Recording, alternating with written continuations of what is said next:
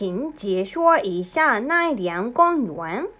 奈良公园是一个位于奈良市落草山山脚下的公共公园，包括东大寺和新福寺、中立大社等。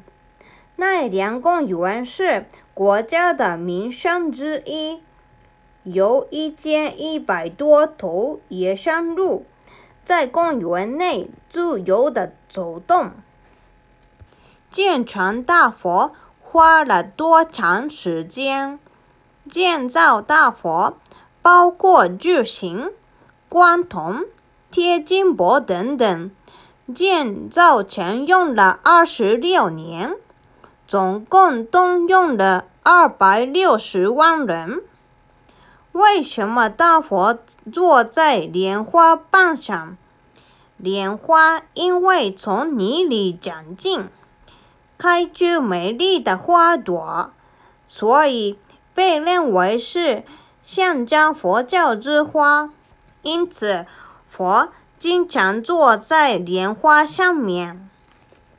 镰仓大佛。和奈良大佛哪里不一样？镰仓大佛是阿弥陀佛坐在郊外，高十三米五，其内部对外开放。